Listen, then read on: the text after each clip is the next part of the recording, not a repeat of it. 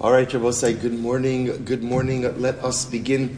Baruch Hashem, another incredible daf ahead of us today. Begin by thanking all of our sponsors to thank our Talmud Torah sponsors for the month of Kislev. Josh and Becca Friedman for dedicating Ovishim Drushels this month. The commission of the yahrzeit of Josh's father, Yisrael Yehuda, Ben Chaim Rafal, for an aliyah for the neshamas of all of those who were murdered at Kiddush Hashem, Simchas Torah and Eretz Yisrael this year, and for a safe return for all of our chayalim and hostages, and a complete and enduring refuah for all of those who have been injured. Sammy and Malka Esterson, in memory of their parents, Hinda Bas Henech Ephraim, Yitzchak Leib Ben Aaron Akoin, and Sarah Rachel Bas Baruch Avram the Pepper family in memory of their brother and uncle Yosef Pepper, Yosef David Ben Yaakov. But with that, let us begin a beautiful, beautiful daf ahead of us. There actually really some, some really special pieces we have in front of us. So today's daf is Lamed Beis. Lev, Baruch Hashem. So let's begin Lamed Aleph Beis 31b at the Mishnah. So we'll say actually this Mishnah is really going to be a bit of a, a bit of a repeat of that which we of that which we studied and that which we went over yesterday. And the Mishnah says as follows: Zeba So let's call it Reuven and Shimon, right? Reuven is walking with his barrel, and Shimon is walking with his beam. Now, both say now in this case, as opposed to yesterday cases, we were talking about Reuven and Shimon walking one in front of the other. Here they're coming from opposite directions. All right, so we kind of know where this. Uh, where this story is headed, quite literally headed on a collision course. So Reuven and Shimon are walking at each other. Reuven's walking ultimately with his barrel, and Shimon's walking with his beam. Well, let's actually reverse it. Well, Reuven's walking with his beam, and Shimon's walking with his barrel. Nishpara bekaraso shalzeh. So we'll say, so again, if Shimon's barrel ends up breaking against, sh- sh- uh, if sorry, if Shimon, if Reuven's right, Shimon's barrel ends up breaking against Reuven's beam, sh- right, halacha is potter. Ultimately, again, Ruvain is pater. Why? Simply put, ulazerushus lahalech. Once again, So remember, everyone has the right to be there.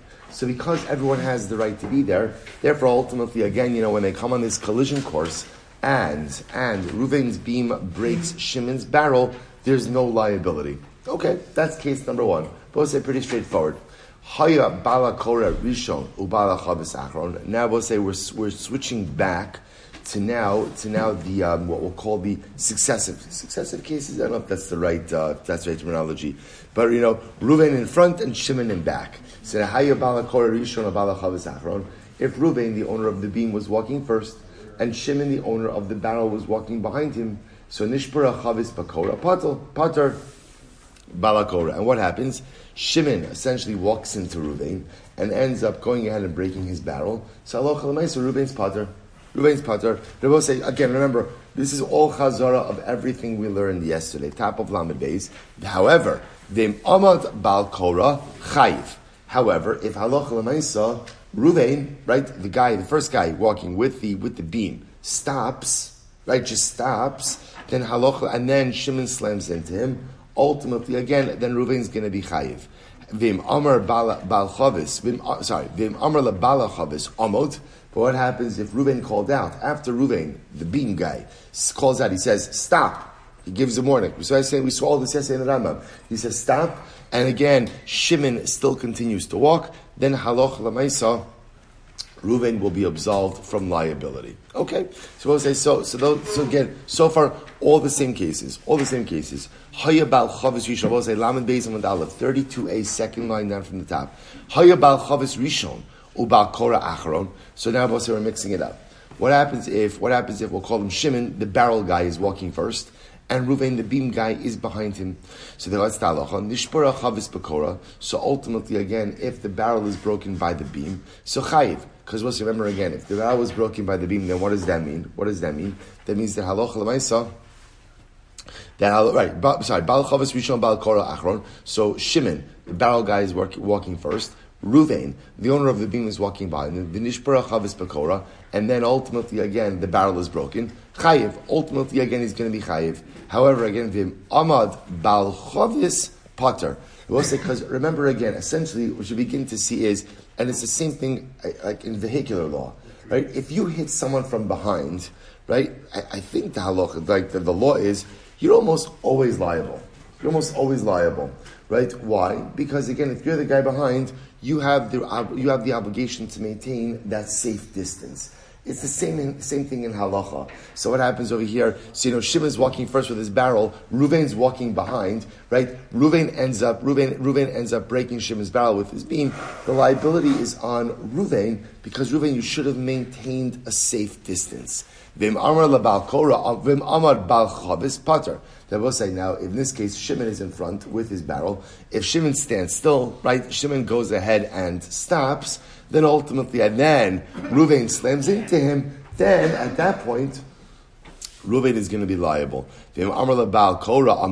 But if Shimon's in front with his barrel and he stops, but he gives warning. He gives warning to Ruvain by the same Ruvain, stop, right? And ultimately he does. He doesn't, and Ruvain continues and slams into the barrel. Chayiv. Ultimately, Ruvain is going to be liable. So I'll say. So again, the, the, I just want to point out there is nothing new here. This is everything that we learned yesterday. Everything we learned yesterday. Only two new, two new cases that are being introduced is where Reuven and Shimon are walking kind of in opposite directions towards each other, and there's a bit of a collision course. And today's daf, we also just changed around yesterday's daf. It was always the owner of the beam who was in front, barrel in back. Today we just switched up those cases as well. But bottom line abosai is halacha lamaisa. It is always the same. If the guy behind slams into the guy in front, the liability is on the guy behind, or at least the guy in front will call this absolved of any liability. If the guy in front stops, stops, that's considered to be an abnormal behavior, and as a result, ultimately he damages or is damaged. He is liable for that. However, if the guy in front stopped and what and what called out and said, you know, stop, I'm, I'm, I'm halted over here, then ultimately the liability is going to switch to the guy behind. All the same principles that we saw before. The only issue that's not being brought up in this Mishnah, remember again, where, where does this Mishnah end as opposed to what we learned yesterday? In yesterday's daf, what we were sprinkling in there was what? Niskal was tripping, was tripping, right? And, and the obligation to get back up in the aftermath of tripping, the fact that tripping is not negligent, so right, falling down is not negligent, but remaining down is. B'halacha and b'hashkaf, as we saw yesterday. Right? But, but, but Lamaisa, so today we're just not dealing with that. Mishnah ends off by saying. Another case, I will say, Again, we're going to see some beautiful Hanukkah allusions to this as well. Ultimately, again, same idea is if one guy is coming with his nair and one guy is coming with his flax, ultimately, again, the same halacha is applied. Now, I will say, you read that line in the Mishnah, in no idea what that is talking about, except that I know that Pishtan is flammable, right, and a nair ignites stuff. So obviously, we're talking about some type of case of damages. Emir Hashem, we will see in the Gemara. Beautiful. But let's say, here we go. Uh, quite an interesting case here. Ba'amine Rabba Bar Nasa Merafuna. Hamazik es ishto b'tashmish hamita mahu. Interesting case. What happens if a man injures his wife during intimacy? During intimacy, he, he, he injures her. So we'll say, so now what's the shaila? What's the shaila? Or we'll say, so can she sue for damages? Can she sue for damages? That's the halacha. So that's, that's the question. Now, so Kefan dibirshus ka'avid pater. So I'll say, on one hand, we can say, look, obviously we're talking about a case, but we're not talking about chas shalom, a case where a man injured his wife because, because he violated her. That's not what we're talking about. We're talking about, again, a consensual act. So if it's, so on one hand, we could say, look, she, right, in words, everything is being done bershus, everything's being done with consent. So maybe because there's consent, ultimately there's no possibility for damages. Oh, Dilma, is incredible. Or maybe, I will say, just because you have consent doesn't absolve you from damages. Right? At the end of this, you could have, you could have there, are, there are plenty of cases where damages happen with consent, right? Let's say, can you imagine, like, like I, I yeah, well, well, we'll see other cases. So, or perhaps, again, the Baileli Yune means he has an obligation to be careful. What was interesting, also, what the Gemara is suggesting is that obviously part, you know, the, in, in halacha, in halacha, intimacy is a responsibility that a husband has towards his wife. In general, there's a the hashkaf of intimacy is that it's the husband's obligation to provide his wife with a pleasurable experience. It's a husband's obligation of ona. The responsibility sits upon the husband. So even though again a husband has a responsibility, part of that responsibility is also to go ahead and be careful. To be careful, to not injure her. So even though it's with Rishus, maybe at the end of the day, maybe at the end of the day, he still has an obligation to be careful. So the Gemara says, well, so what is it? It was an interesting case. So let's say she's damaged, she's injured as a result of the relations. Can she sue for damages? We learn this. We learn this in the Mishnah. But remember again, the halacha is going back to the Mishnah. Right? The Mishnah spoke about the first case in Mishnah. Ruvain is walking in one direction, you know, with his beam. Shimon's approaching him from the opposite direction with his barrel. The barrel and the beam collide. There's no liability. Why is there no liability? I'll say why. Uh, by the way, I want to point out there's no liability assuming what? That there was no negligence, right? If Ruvain is carrying a beam and texting, it happened in Talmudic times as well, right? You know, if he's carrying a and texting, he's distracted. There could be, but assuming that everybody is just doing their thing, right, and walking in a normal fashion. But again, accident, so there's no liability. Why? Why is no liability? Because they both have the right to be there. So what do you see from here? That when two people engage in an act and both, so to speak, quote unquote, have the right to be there, and damages happen just in the normal course of events, there's no liability. So, using that logic, one would say that if a husband injures his wife in the course of relations, there's no liability. Amar Rava, Kavachomer. Rava says, I don't know. I can give you the and Kavachomer. Listen to this. Listen to Kavachomer. Umayar. So, sorry, wants to back this up with a Kavachomer. Watch this. Umayar Shazet. You're supposed to say, let me take one step back. One, one word of introduction about this. The paradigmatic case of Shogeg, of right of injuring someone accidentally is the yar, is the Torah's forest case. What's the forest case? Reuben goes into the forest to chop wood, right? Unbeknownst to him, Shimon is also there. In the course of chopping wood, Reuben, again, machlokis in Makas, either a splinter of wood flies out and goes and kills Shimon, or the axe head falls off, right? Flies off and kills Shimon. That's the paradigmatic case of shogeg, of accidental, in this case, in that case, accidental death. But that's the paradigmatic case of Shabbos. Rav is like this. Umayar sorry, Umayar shezeler shuso nichnas vezeler shuso nichnas. Rabbi say when Reuven and Shimon both go into the forest, it's both of their speak. Now, the truth is, remember, the forest in question doesn't belong to either of them. What it means is they both have the right to be there. So it's the equivalent of Reuven entering, entering into his domain, Shimon entering into his domain, right? So what's the halach? Of zerishus or nichnas, nasek misha nichnas l'rishus chavero, the chayiv, the chayiv zeh chavero, right? I'm sorry, the chayiv. So we'll say, so again, interestingly enough, in the case of the forest, both are entering into a domain that they have rights to. Yet, for liability purposes, the Torah treats it as if Ruvain, the, the, the, the injurer, right, is ultimately going ahead, the, the injurer is, is entering into Shimon's Rishos. So that's, hers, even though in the case of the forest, they're both entering into a domain that is theirs, for liability purposes, it's as if Ruvain has entered into Shimon's Rishos. So in that case, So we'll say, so ultimately, again, in the case of intimacy, where literally the husband is entering into the wife's domain, literally, right? So ultimately, there should be liability as well. To which the Gemara says, Ela ha katani shel zereshus lahalech, or the zereshus lahalech.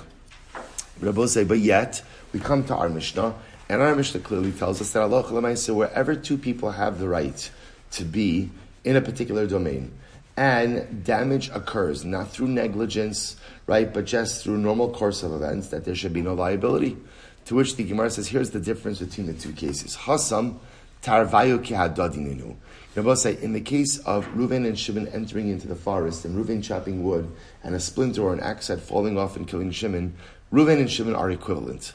Hacha ihu ka'avid maisa vihi lo. So I'll say this is interesting. The way the halacha views, the way the halacha views the act of intimacy, is that it is the husband who is doing the maisa, and it is the wife who is, so to speak, passive. Passive. So because that, I will say also that change things halachically. So therefore, again, because the husband is one quote unquote doing the maisa, if damage occurs, he really should be liable for that because he's quote unquote the perpetrator of the damage. The Gemara says, the Gemara says, "Vihilo." But that's not true. I will say, here's the problem. We'll say first wide line. Here's the problem with saying that in active relations, it is the man who is active and the woman who is passive. Why? Because they're both saying in every act of illicit relations, there's dual liability. Right? If a woman was really fully passive in the act of intimacy, then she, a woman should never have any liability for any illicit act of relations, because technically she's not doing anything. She's not doing anything. But yet we see the pasuk says the nichas ranafashos also mikara v'aram. Yet we see that halacha lemaisa. If a woman does engage in an illicit act of relations, there's absolute liability. So you see from here that a woman is considered to be active, quote unquote, active in the act of relations. To which the Gemara says, no, no, no. But here's the difference. Hanoah l'tarvayu islahu maisahu ka'avid. It's actually interesting. I will say the Gemara wants to make a distinction between hana, which is benefit or pleasure, versus maisa, which is dynamic activity. The reason why if a woman engages in an act of illicit relations, there's liability, is because she benefited, quote unquote, from the act. That, that's her role. She gets hana. So because she gets hana, therefore again there's liability. But from an actional perspective, it's actually interesting, from an actional perspective, halacha lemaisa, the man is considered to be the active one, and the woman considered to be the passive one. Fascinating. They will say, therefore, again, the Gemara wants to suggest that because it's the man who's the active one, therefore, halacha lemaisa, if a husband damages his wife in the act of relations, uh, damage one word, injures and causes damage in the act of relations, that ultimately, again, he should be liable. He should be liable. Say, how do we paskin? So we paskin actually halacha lemaisa, excuse me, that if a husband does cause damage, does cause injury to his wife in the act of relations, she can sue for those damages. That's how that's how the Shulchan Aruch paskins. Now, obviously, I will say it's going to depend on which damage. Like for example, for example, what do we know off the bat that she's not going to be able to collect? Boshes, good. Boshes, right? Because remember again, Boshes, Boshes, not to say that there can't be a, a, form of humiliation with it, but remember, what does Boshes require? Mason, right? Boshes, so obviously assuming that, again, we're talk, hopefully we're talking about a case over here where his intention is not to damage her, right? But halacha lemaisa, so, but whatever, whatever the damage is, should be entitled to, lemaisa, we ask him that if a man injures his wife in the act of relations, ultimately, again, there could be, she could technically sue for damages. Incredible. It's, like, it's yeah, there's, there, there's, there's an interesting, like, hashkafic piece in that also. I'll say it's interesting to think that in the act of intimacy, right, which is there to engender a deeper bond between husband and wife, also, right, the beautiful way in which we view intimacy is in, in Yiddishkeit, we don't view intimacy as, a, as an outlet for satisfying a desire, right? We see, we see intimacy as, as a tool for building relationship. So it's interesting that a tool for building relationship could also be the source of damages. So I will say, see this in life in general, lav dafka, just this specific case how sometimes, again, well meaning intentions, even well meaning actions could result in damage. That's why even having, even having the right machshavas, right, even having well meaning intentions is not enough. You have to figure out the right way to execute those well meaning intentions. Because even again, the most beautiful intentions could result in damage, and if they result in damage, you're liable for that. Right? Have, having good intentions is not enough having good intentions and then figuring out the w- correct way to execute those intentions. That's the key to relationship success. So the Gemara goes weiter. So second white line about so Rishon. It's an interesting case. So what I said, I remember again the next case in the Mishnah, which again is really in line with what we saw yesterday. So Ruvain, Ruvain carrying his beam is walking in front. Shimon, Shimon, the owner of the barrel, holding the barrel is in back. So we had a variety of cases. What are the cases? Case number one. Case number one, Shimon's barrel breaks against Ruvain's beam. What's the halacha? What's the halacha? Ruvain's exempt, right? Shimon, you got too close. However, if Ruvain stops, if Ruvain stops, and Shimon slams into him, then what's the halacha? Ruvain's liable. However, if Ruvain stopped, and Ruvain called out to Shimon, and Ruvain said to Shimon, halt, right? Stop. He gives him enough warning to stop, and Shimon still continues to slam into him ultimately no liability. So let's analyze. Amar Reish Lakish. Reish Lakish quotes a similar. What, what is it? Now we'll say. Now just understand. Let's let's take let's pause here for just a second. When Ruvain stops, right? When Ruvain the Balakora stops, and Shimon slams into him, right? Why isn't Ruvain chayiv? Why isn't Ruvain chayiv? What's the mechanics? Why isn't Ruvain chayiv in that case? Because that's what stop. Because also remember again, we saw the principle. Kalam is shana any time that you go ahead and, and engage in and engage in I was going to say deviant behavior, but that doesn't, that unusual behavior, thank you. Right? Anytime that you go ahead and you engage in unusual behavior, so ultimately, again, then you're responsible for what happens next. That's the yisod. So Ruvain, you're walking, right? So you're walking. If you stop in Rosh Hashanah, is unusual, right?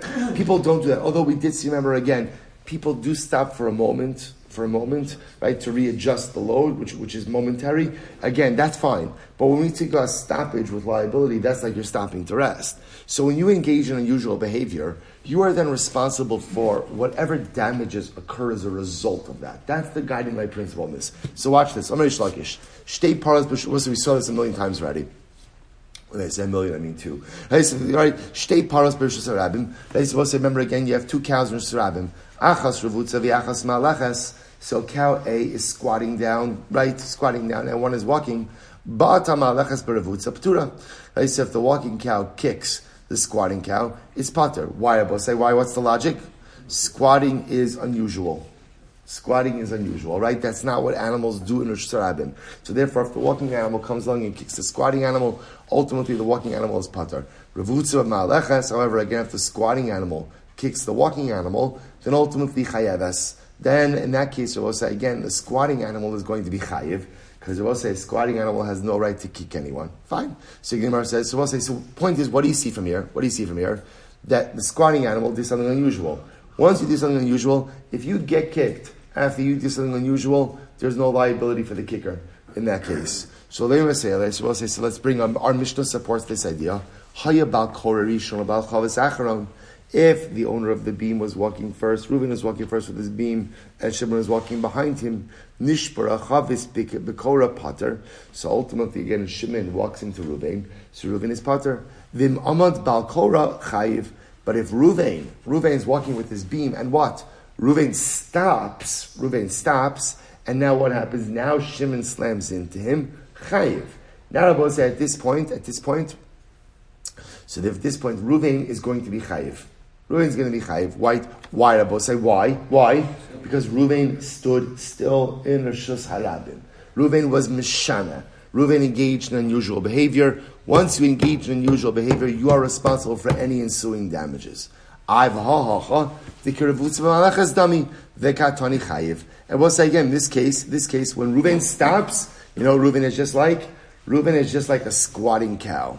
I don't know if anyone ever called him that before, right? But Lamaisa, Ruvain, you are just like a squatting cow. So when you are a squatting cow and you get kicked, and you get kicked, so Lamaisa, again, you are responsible for that. So the Gemara says, Beautiful. So the Gemara says, one second, but Tizbara. Ha saye baya, lo mestaye, lo mesaye, ela makshin nami kasha. So the Gemara says, one second. You're bringing up the squatting cow case as a proof to our Mishnah, right? The truth is, not only does our Mishnah and squatting cow case, squatting cow case not align with each other, but they actually pose a question. How so? Taima debata. I will say, interestingly enough, interestingly enough, the reason ultimately, again, here's what's interesting. When the squat, right? Well, says go back to the squatting cow case. What did we say? The cow is squatting, right? So when the walking cow kicks the squatting cow, butter if the squatting cow kicks the walking cow, what's the halacha? Chayiv, right? Now, what's interesting is taima debata. The reason why the squatting cow would be chayiv is because it kicked the walking cow. So the Gemara says ha huska memela. Interestingly enough, it sounds like the squatting cow just went ahead and just injured the walking cow through some other way. Sounds like it's pater. Sounds like it's pater. V'hamas de mela. Yet I will say the Mishnah's case is where damage does come mela. Both say mela means even without intent. V'katani chayiv, and yet it says that you're chayiv. So both say so. The two cases do not align at all. To which the Gemara says, no, no, no. Masnisa de paska laorcha kishidla. So we'll say, what's the Mishnah's case? We'll the Mishnah's case is that when Ruvain stopped, when Ruvain stopped, we saw this in yesterday's daf. Literally, we'll say he was sprawled out or he stopped like a carcass across the road. In other words, we'll say the way he stopped, we kind of have this image of Reuven carrying the beam on his shoulder, and he stops. So really, really, Shimon, technically speaking, could even go around him in some way. And, but no, actually, it's not the case. Reuven actually has essentially his his beam. He stopped across the width of the road. Across the width of kigon bechad gisa. So I'll say ultimately again, the case over here is halacha lemaisa. In the case of the cow, the cow is squatting on one side, and the other cow had room to go ahead and had room to go ahead and and walk around it. Fine. Elasefa demasnis and Messiah Reish Lakish. I but the end of the Mishnah supports Reish Lakish house of Diktani. Hayabal Chavis Rishon about Korah Achron. If the owner of the barrel was walking first, and ultimately again the owner of the beam behind him, Nishbara Chavis Bekora Chayiv, and then the beam guy slams into the Korah, into the barrel guy in front of him. So in that case, again, the owner of the beam will be Chayiv. Vim Amad Bal Chavis Pater, but if the owner of the barrel stopped, and then the beam guy slams into him, so the beam guy is going to be Pater. I v'ha dami. So say this is the equivalent, ultimately again, of the walking cow going ahead and injuring the squatting cow. Vikatani pater, and yet it says that it's pater. to which the Gemara says, Masnisa dichi arche kamaski hacha. So ultimately, again, I will say the the Mishnah is ultimately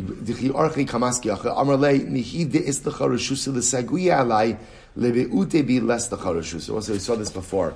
We saw this before. The halacha in the case of the squatting cow, the owner of the squatting cow can say, "Listen, when my cow is squatting and your cow is walking by, it's totally understandable if what? If your cow tramples my cow. What does your cow not have the right to do? Kicking. What say kicking is a different level. Kicking we know is carrying. Kicking is aggressive behavior. So aggressive behavior is always considered to be unusual. Unusual. So we'll say, so therefore again, even in the case of the squatting cow, in other words, we'll say that halacha lemaisa, even if you engage in unusual behavior, while it's true that you are responsible for any damages that occur afterwards, you're responsible for any damages that occur in a usual way. But unusual behavior, lav dafka, that you should be responsible for that. Okay, beautiful. So we'll say, so that, that, that brings an end to the sugya. And we'll say, so what do we take out from the sugya? It's really the same exact takeaways as we had from yesterday's daf. So I'll say in general, when you have Ruvain walking in front of Shimon, so if halacha lamaisa again, if Shimon gets injured, right, or if Shimon if Shimon has if Shimon suffers a loss or damages, so generally the liability is on Shimon, right, the guy behind, because he has a responsibility to keep a safe distance in order not to be damaged from anything that Reuven is holding behind him or in front of him. Excuse me. If, however, Reuven stops that's unusual behavior in Rosh Hashanah. If, if, because of that stoppage, ultimately Shimon is damaged, that responsibility is upon Ruvain. If, however, Ruvain stopped, but Ruvain called out to Shimon, and Ruvain said to Shimon, "Stop!" Right? He, gives Shimon enough warning. Stop! Stop! Stop! And Shimon still continues to go forward. Halacha lemaisa, halacha lemaisa. Reuven will be absolved from liability. The other case, which was the last case in Mishnah, Reuven and Shimon coming at each other from opposite directions.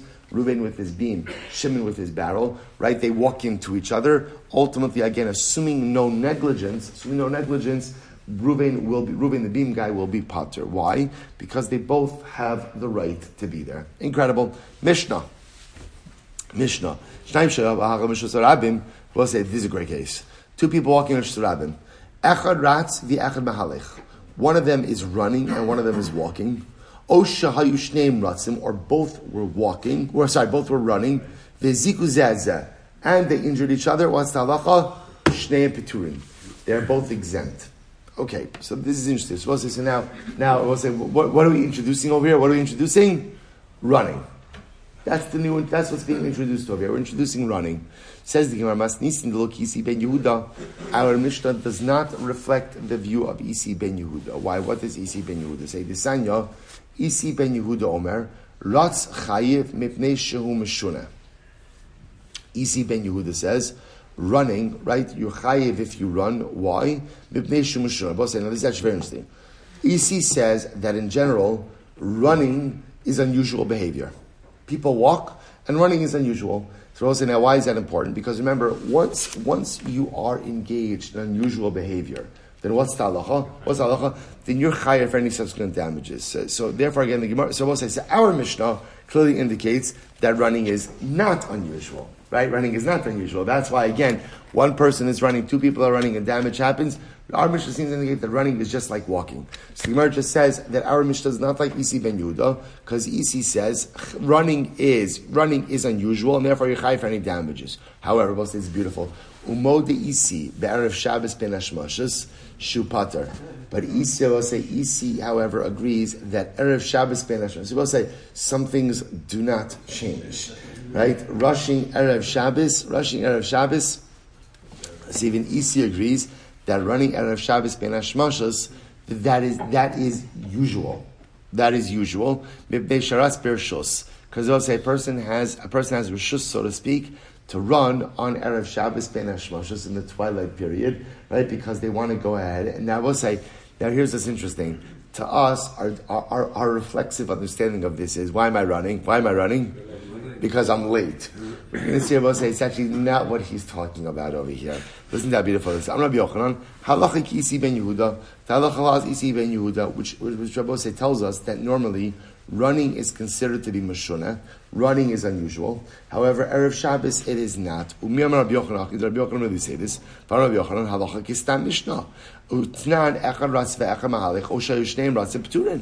Rabbi Rabbi Yochanan, did Rabbi Yochanan say? After all, Rabbi Yochanan says, the halacha falls a stam mishnah. What's a stam mishnah? A mishnah without attribution. That's our mishnah. We'll say our mishnah does is not attributed to anyone specific which sounds like it's the Divrei HaKol, and our Mishnah says that what? Running is not unusual. Running is not unusual. To which the Gemara says, no, no, no. The Gemara says, Masnisin berev Shabbos ben Ashmoshos. So I've also listened to this. This is beautiful. Rabbi Yochanan posits that our Mishnah Rabbi is actually talking about what? Erev Shabbos ben Ashmoshos. Right, going right the twilight period, entering into Shabbos. That's our Mishnah.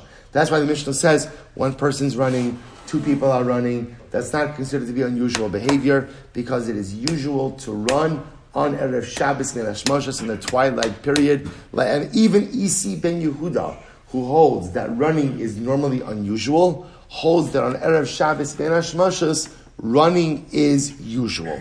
Incredible. So the Gemara says, "How do you know it's mimai? Mediktani oshayu shneim ratzim pturin." Hasulam. We supposed because the Mishnah said even if both of them are running their pater, why do you need that extra phase? Hashta echad ratz ve'echad ma'alek. Shneim ratzim v'ay. Because to think about the Mishnah, right? The Mishnah said, the Mishnah said, if one of them was running, right, your pater and cause damage, or if two of them. We'll say obviously, if you're going to be pater where one of them was running, then what? It goes without saying that your pater for damage is if both of them are running. Why didn't he include that case? Elachi this is what it means to say. It's beautiful. Echad rotz v'echad mahalik pater. So we'll say, in a general sense, here's we'll say, here's you have to read the Mishnah. Essentially, what the Gemara is essentially saying is like a chisri mechsera baki katani. We're missing parts of the Mishnah. Here's how you read the Mishnah. Watch this. This is incredible. Rotz v'echad mahalik pater. We'll say in general, if Ruvain's running and Shimon is walking, and I will say they uh, collide into each other in Shurabim and cause damage. Ruvain causes damage. Let's say Ruvain's pater. I b'medra murim. When is that so? Berev Shabbos ben Hashmashos. I will say that is true if we're talking about again Erev Shabbos ben Hashmashos. So I will say so. Remember again, Erev Shabbos. Erev Shabbos means the twilight period. Twilight period, late, late already again, maybe by candlelighting time, maybe even into the 18 minutes of candlelighting time. Aval b'chol, but during the week, echad ratz ve'echad mahalich chayiv.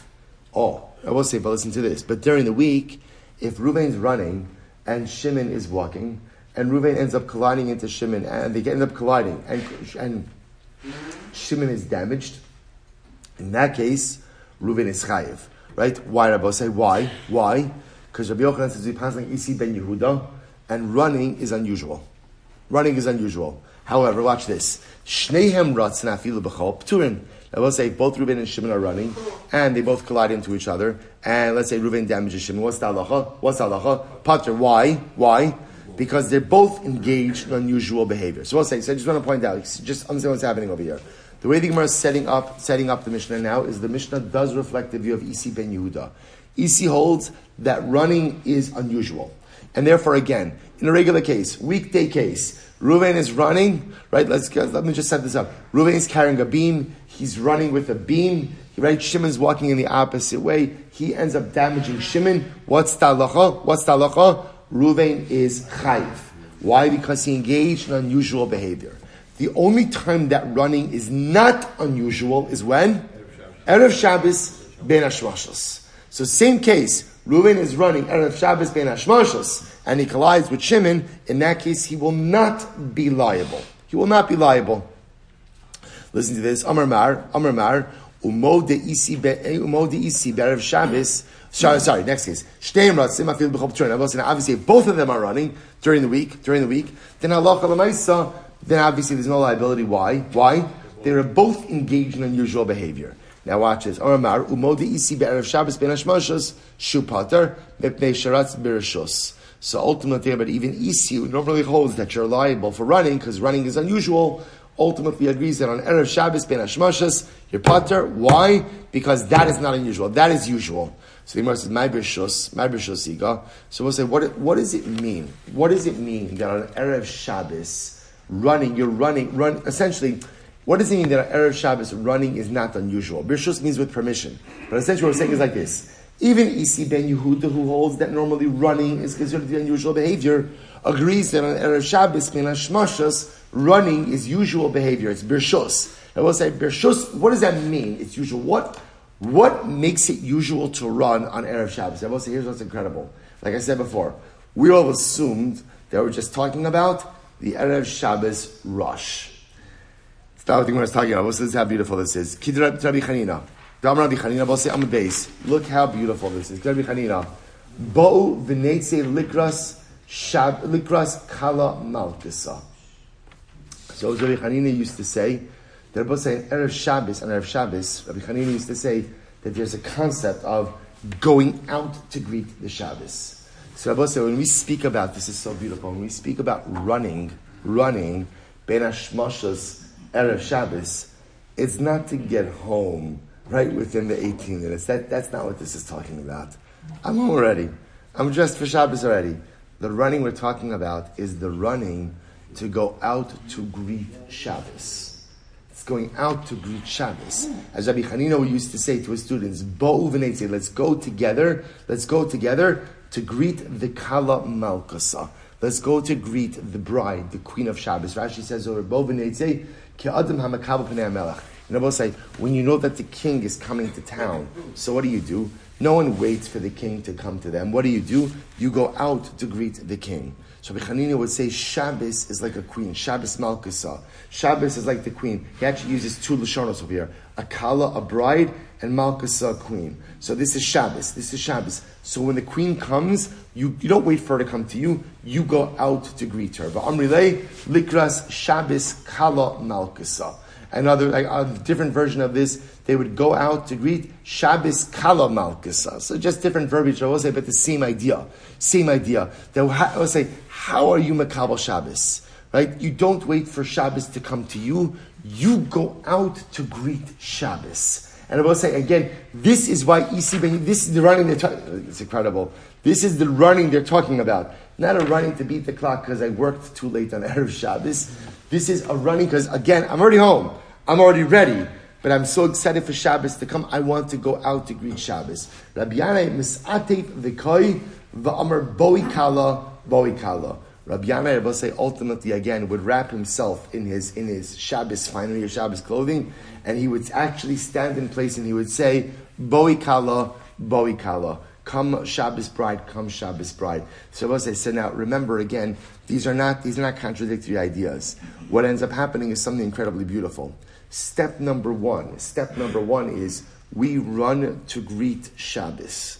But here's something amazing. As we're going to greet Shabbos, running to greet Shabbos, something beautiful happens, which is Shabbos runs to come greet us. It's this beautiful synergistic partnership between Klal Yisrael and HaKadosh Baruch Hu. That I will say in general, there is this beautiful, beautiful Yisod. This beautiful Yisod that in general, and I will say, there is this Anila Dodi Vedodi Li, right? I am to my beloved, my beloved is to me. And then there's another pasuk, Dodi Li Va'ani Lo my beloved is for me, and I am for her. And I will say, in, in, in, in spirituality, there is this idea that if you want a relationship with HaKadosh Baruch Hu, you have to go out and you, you need to get it. And I will say, part of the mistake we make with inspiration is often what we do is we kind of, we, we, we approach it like, all right, I'm ready for it. Right? I'm ready for it. I'm sitting here. I've cleared my schedule. I won't even check my email, my text messages for the next three seconds, right? That's how committed I am to this, right? That's how committed I am to overwhelming commitment, right? And, and, and I'm ready. I'm ready for spirituality to come and like fill my soul. It doesn't work that way. It doesn't work that way. If you want inspiration in life, Go out and get it. Go out and get it. Now something amazing happens. Once you go out to find a Kadosh Baruch Hu, you'll see something amazing. The Ribono Shel Olam is searching for you at the same time. Isn't that incredible? In that moment, as I am going out and searching for my beloved Ribono Shel Olam, He is searching for me, and we meet, we meet somewhere in the middle. And that's the dynamic over here.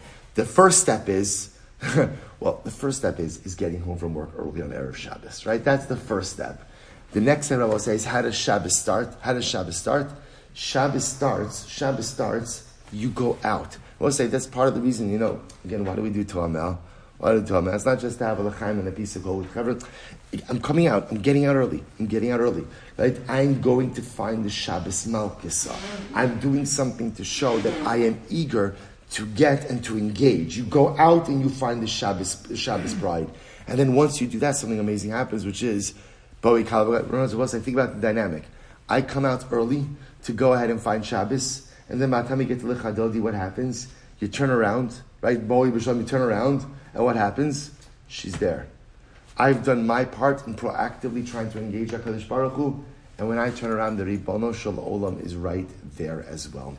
Such a beautiful, beautiful dinner. So say, so that's the running, that's running the Erev Shabbos. I will say, I will tell you, there is a, I'm sure I have time for it, but there is a beautiful, beautiful Maharsha. I'm gonna, I'm gonna, I'm gonna take a picture of it and send it out. The Maharsha brings down, he says, it's beautiful to always note that Shabbos is always referred to as a bride always referred to as a kala. So the Maharsha points out over here that this is this is based on the idea that ultimately, again, every day, every day in the week has a zug, has a partner, right? Sunday as Monday, right? Tuesday as Wednesday, Thursday as Friday. Shabbos, Shabbos has no, so to speak, calendrical or daily partner. Sechadish Baruch who says, Klal Yisrael will be your partner. So that's why Shabbos is always referred to as the Kala. Shabbos is always referred to as the bride of Klal Yisrael. And again, the Maharsha, again, you look at it, I'll, I'll send it out. The Maharsha brings down, he says, that's why in Lecha Dodi, we see Boi Kala, Boi Kala. It's a reference, one Kala is for Kiddushin, for Kiddushin, and one Kala ultimately, again, is for Nisuin. The two stages of marriage. Boi Kala, Boi Kala. I will say the idea that Shabbos represents this marriage to the Ribono Shel Olam. But I will say what it represents is not just on a Shabbos level, but also just on a spiritual. I will say, if you want ruchnius in your life, you have to go out and get it. And you don't, and you can't walk. You can't walk. You have to run. Right? Running is always considered to be unusual behavior, except when? Except when? In the pursuit of Shabbos, in the pursuit of spirituality. Then it's the norm. You want spirituality in life. It's not you can't stroll, you can't spazier, you can't take a casual, relaxing walk. You want spirituality in life. It's running, and that's the normal way to achieve spirituality. But the promise is, if you run to Hakadosh Baruch Hu, you will turn around and see that He is running right back in your direction. And Halavat Abbas, you know, in all of these cases, right, when two people are running, the one thing we hope doesn't occur is what? They don't collide. But I will say there is nothing better than running towards the Kadosh Baruch Hu, him running towards us, and mamish a head-on collision of ruchnius. That's what I want more than anything in this world. And how I wish I'll be zocha. Let's say, let's go. Mishnah. Mishnah, a lot to do. A lot to do. All right, we're not davening Shachar till 8 o'clock today. That's it, it's going to work. Hamivake b'shus rabin v'hizik b'shus But let's say interesting, it actually goes relatively, relatively, relatively easy, easy sugi here. Let's say, all right, Reuben is chopping wood in Rosh Hashanah. He's chopping one Rosh Hashanah. And what happens? V'hizek b'Rosh Hashanah. Ultimately, a splinter flies into Rosh Hashanah and injures injures Shimon. Or Rosh Hashanah, b'Rosh Hashanah. Or he's chopping one Rosh Hashanah and, the, and a wood chip flies and injures Ruvain, uh, sorry, Shimon in Rosh Hashanah. Or Rosh. Or Ruvain's chopping wood in one Rosh Hashanah and the wood chip flies into another Rosh Hashanah and injures Shimon. In all these cases, Rabbi say you're chayiv. Right? Now, we'll say, again, liability is obvious.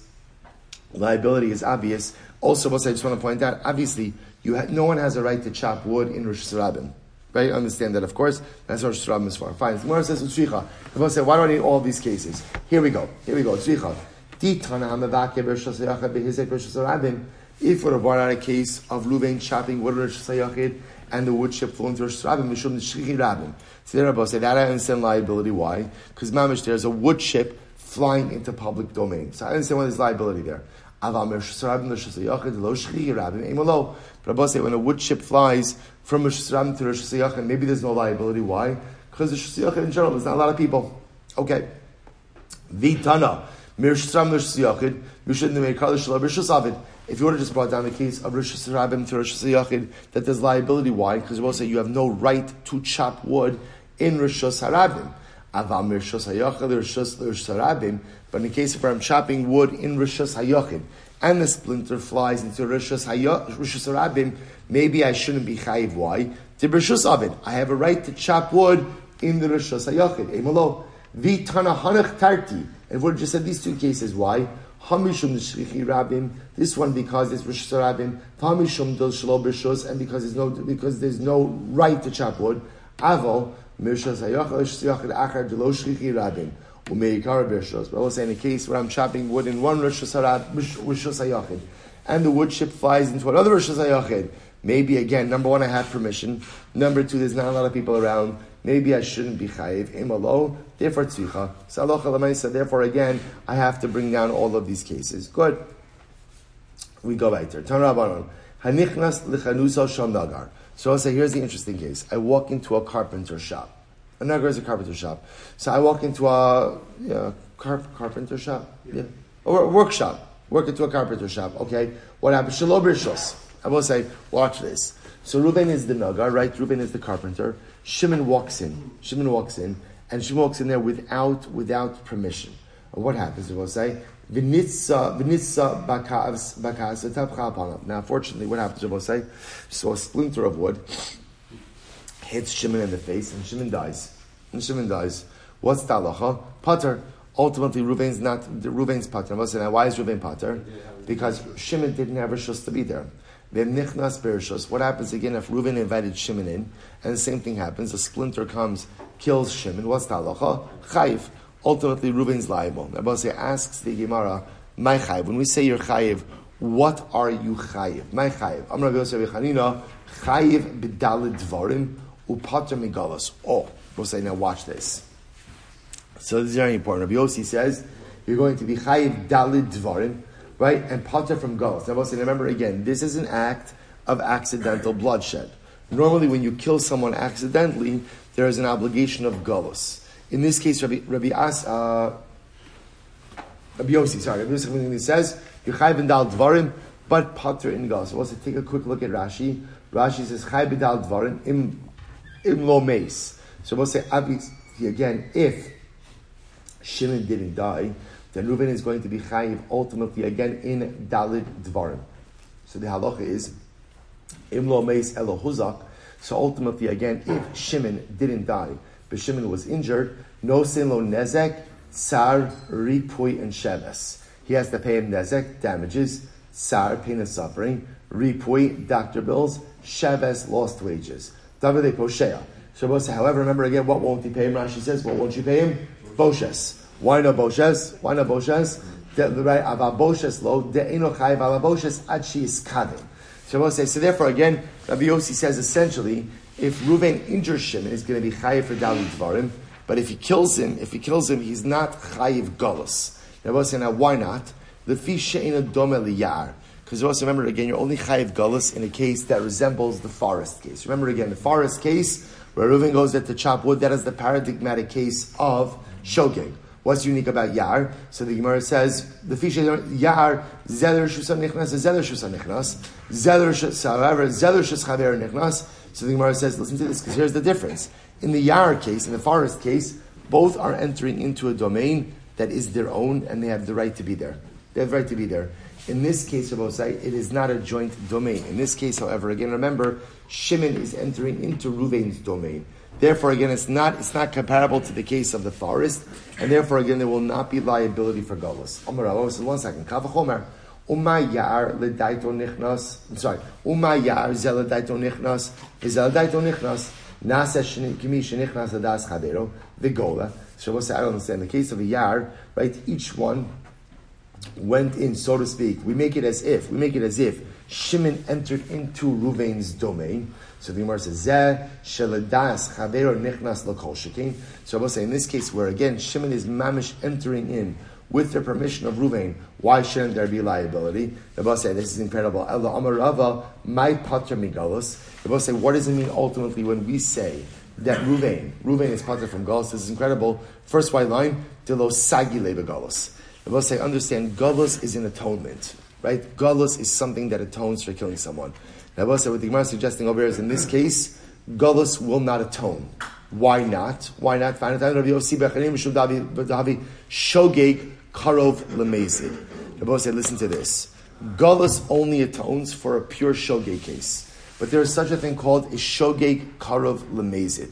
Shogeg karov lemezid means it's accidental, but there's a heightened level of what we'll call liability. Rabbi said, now watch this. This typical case, or the paradigmatic case of Gullus is Reuven goes into the forest to chop wood. In that case, as far as Reuven is concerned, no one else is around. Right? That's where you go to Gullus. In our case, Ruvain has a carpentry store. We'll say, what happens in stores? What happens in stores? People walk in. People walk in. So even though in this case Shimon was not invited in, right? But nevertheless, again, and it's shogeg, and it's shogeg, but there's a shtickle negligence associated with it because you have to be of heightened vigilance because people do walk in and out of your store. So because that was this is a case of shogeg karov lemezid, and therefore again, galus this, this is too much of a liability for Gullus to atone. That's why Ruvain does not go to exile. He, he cannot avail himself of this atonement. Masiv Rav says, Hosif achos. Suppose an interesting case. What happens, we'll say, if a person is being flogged by Din? Person is being flogged by Din, And what happens? The Din accidentally adds on one more lash. And as a result, Ruvain will call him dice. So yado. So the guy giving lashes goes to galus. So the one says, "Vaha ha the shogi karv lemezadu." Oh. But isn't this a case of shogi karv lemezid?